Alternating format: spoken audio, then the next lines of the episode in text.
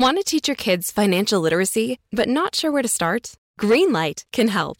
With Greenlight, parents can keep an eye on kids' spending and saving, while kids and teens use a card of their own to build money confidence. As a parent, you can send instant money transfers, set up chores, automate allowance, and more. It's a convenient way to run your household, customized to your family's needs, and the easy way to raise financially smart kids. Get started with Greenlight today and get your first month free at greenlight.com slash odyssey.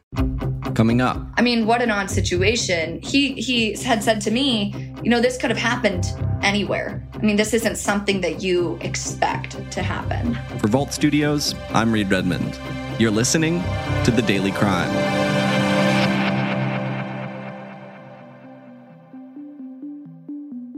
Police arrested this 29 year old man for trespassing on the grounds of Grainger High School. The Grainger County School District in Tennessee has been considering new safety measures after a 29 year old man holding school supplies on the side of the road was allowed to board a school bus and taken to a high school. The superintendent calls it the most unique situation the school has ever seen. Katelyn Keenehan with WBIR in Knoxville, Tennessee. You've been covering a bizarre and an unsettling story in Grainger County, Tennessee. Let's go back to Tuesday, August 10th. How does all of this come about? So, all of this started when a 29 year old man um, was at a Grainger County bus stop. Uh, he ended up getting onto the bus. He was holding a binder and some other school supplies in his hands. Um, and just to reiterate, you know, this is in, within the first week of school uh, for these students. So, the bus driver picks him up. Um, they bring him to um, an elementary school where he gets off the bus he was on and onto another bus that led him to Grainger High School. And once he's there, he's walking, walks into the building, walks around, and a teacher stops him and brings him to the front office. This is, again, a 29 year old man um, that made it onto the school property. And luckily he was caught by a teacher, but still just a very a very odd situation.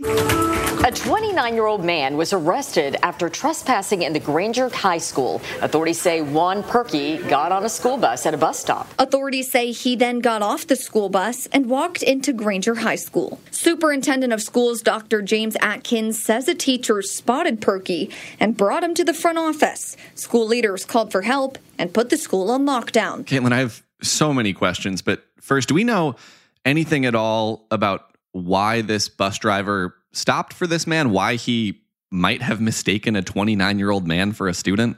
So, according to Dr. James Atkins, he's the superintendent of schools in Grainger County. Um, there are substitute bus drivers. So, um, these people might not be as familiar with the students that they're letting onto the buses. Um, and this was one of those situations. This was a substitute bus driver that um, picked him up and took him to the high school. Uh, so, that's kind of how 29 um, year old Juan Perky uh, ended up making it into the school. And we would get a little bit more information the following day. The school would put out a statement on Facebook. And actually, I'm just going to read a small piece of it here. Uh, quote The bus driver for bus 44 thought the individual was a student. The bus driver picked the individual up thinking he was a student and asked the individual his name. The individual said his name was Jay Perky. This bus unloaded at Bean Station Elementary School, in which high school students were transferred to bus 34. Bus 34 had a substitute driver that was unfamiliar with the students. Therefore, the individual was transported to Grainger High School.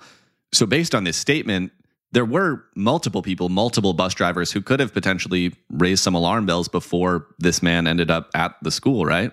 No, yeah, absolutely. You're right. I mean, he was on two separate buses. So, how it works in Grainger County is since it is more rural, the buses pick students up from all over, dependent on it doesn't matter whether they're in elementary school or in high school. And then they go to a local elementary school and then the buses divert from there. So then they take all the high school kids from this elementary school to the high school. So the bus that the first bus that he got on was a mixture of elementary students, middle school and high school students.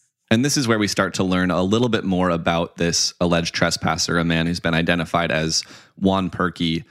What all have you been able to learn about him? Juan Perky, this was not his first time at Grainger High School.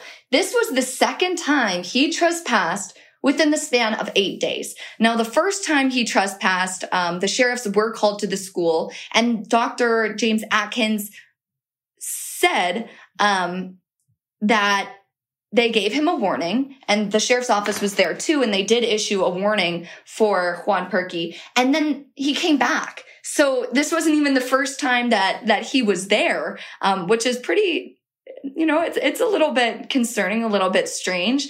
Um, and, and this really sparked a lot of conversation on Facebook with the parents of children that go to this school and them saying, how was he allowed there the first time? And how did he come back? Right. There's seemingly, regardless of how this situation ended up, a safety risk here. If somebody who had no business being in the school can can hop on a school bus, walk into the high school, I, I can imagine why parents in the district would be pretty distraught by this. Oh yeah, absolutely. I mean, there were hundreds of Facebook comments um, on this the, on the school's Facebook page, as well as um, there's a Grainger County Crime Watchers page, and and so many parents were just very concerned that this happened. Um, a grandma of some students that actually went to the school said that she got really angry and upset, and that she went to social media. Um, she's been known as a lot of different grandmas, but um, that day she was known as the angry grandma because she just kept commenting and saying like, "How is this happening? How is this? How we need to go to the media with this." The school needs to somehow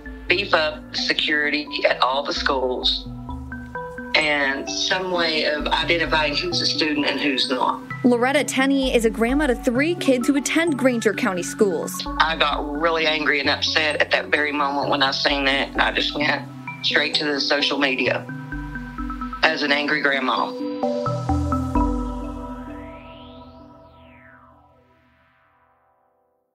Ready to start talking to your kids about financial literacy? Meet Greenlight, the debit card and money app that teaches kids and teens how to earn, save, spend wisely, and invest with your guardrails in place. Parents can send instant money transfers, automate allowance, and more. Plus, keep an eye on spending with real time notifications. Join more than 6 million families building healthy financial habits together on Greenlight. Get your first month free at greenlight.com slash odyssey. That's greenlight.com slash odyssey. I was reading some of these comments particularly on the statement that the school district put out on Facebook. And one of the most common things I saw was parents wondering, some some a little less politely than others, wondering why it took over 24 hours for them to be notified about what happened. Has Dr. Atkins addressed that window of time? Is there any explanation as to why parents weren't notified about this until about a day and a half after this individual was removed from the school? Yeah, so I did ask um, Dr. Atkins about this, and he says that the school it, they have to kind of go through a process to notify parents, and this he wasn't notified of this incident until the night after it happened. So, for example, it happened around 8 a.m. Um, on the 10th, and he heard about it maybe around 6 p.m. on the 10th. And so, you know, that's kind of the end of their work day. So they were crafting what they should say to parents and then ended up sending it the morning after. Um, and that text that they sent out to parents um, was pretty broad. It just said an intruder was arrested at Grainger High School yesterday at approximately 8 a.m. The individual was taken to the office by a teacher. The law enforcement was notified immediately, and the school went into a soft lockdown as the individual was arrested. Um, so, yeah, I mean, parents were not happy that it took 24 hours for this text to come from the school, um, as many children went home and told their parents, hey, the school is on soft lockdown today and there was an intruder. Um, and so parents were like, well, where's the communication from the school about this? I'm not sure we know the answer to this quite yet, but was Perky a former student? Does he have any known connection to this school? Anything like that that we know of? We do not have any information right now on whether or not Perky was a student um, or a previous student of Grainger High School, um, but he's not currently. You know, he's 29 years old. In Dr. Atkins' words, this was one of the most unique situations they've ever seen at the school. Um, this is not something that they've come across before.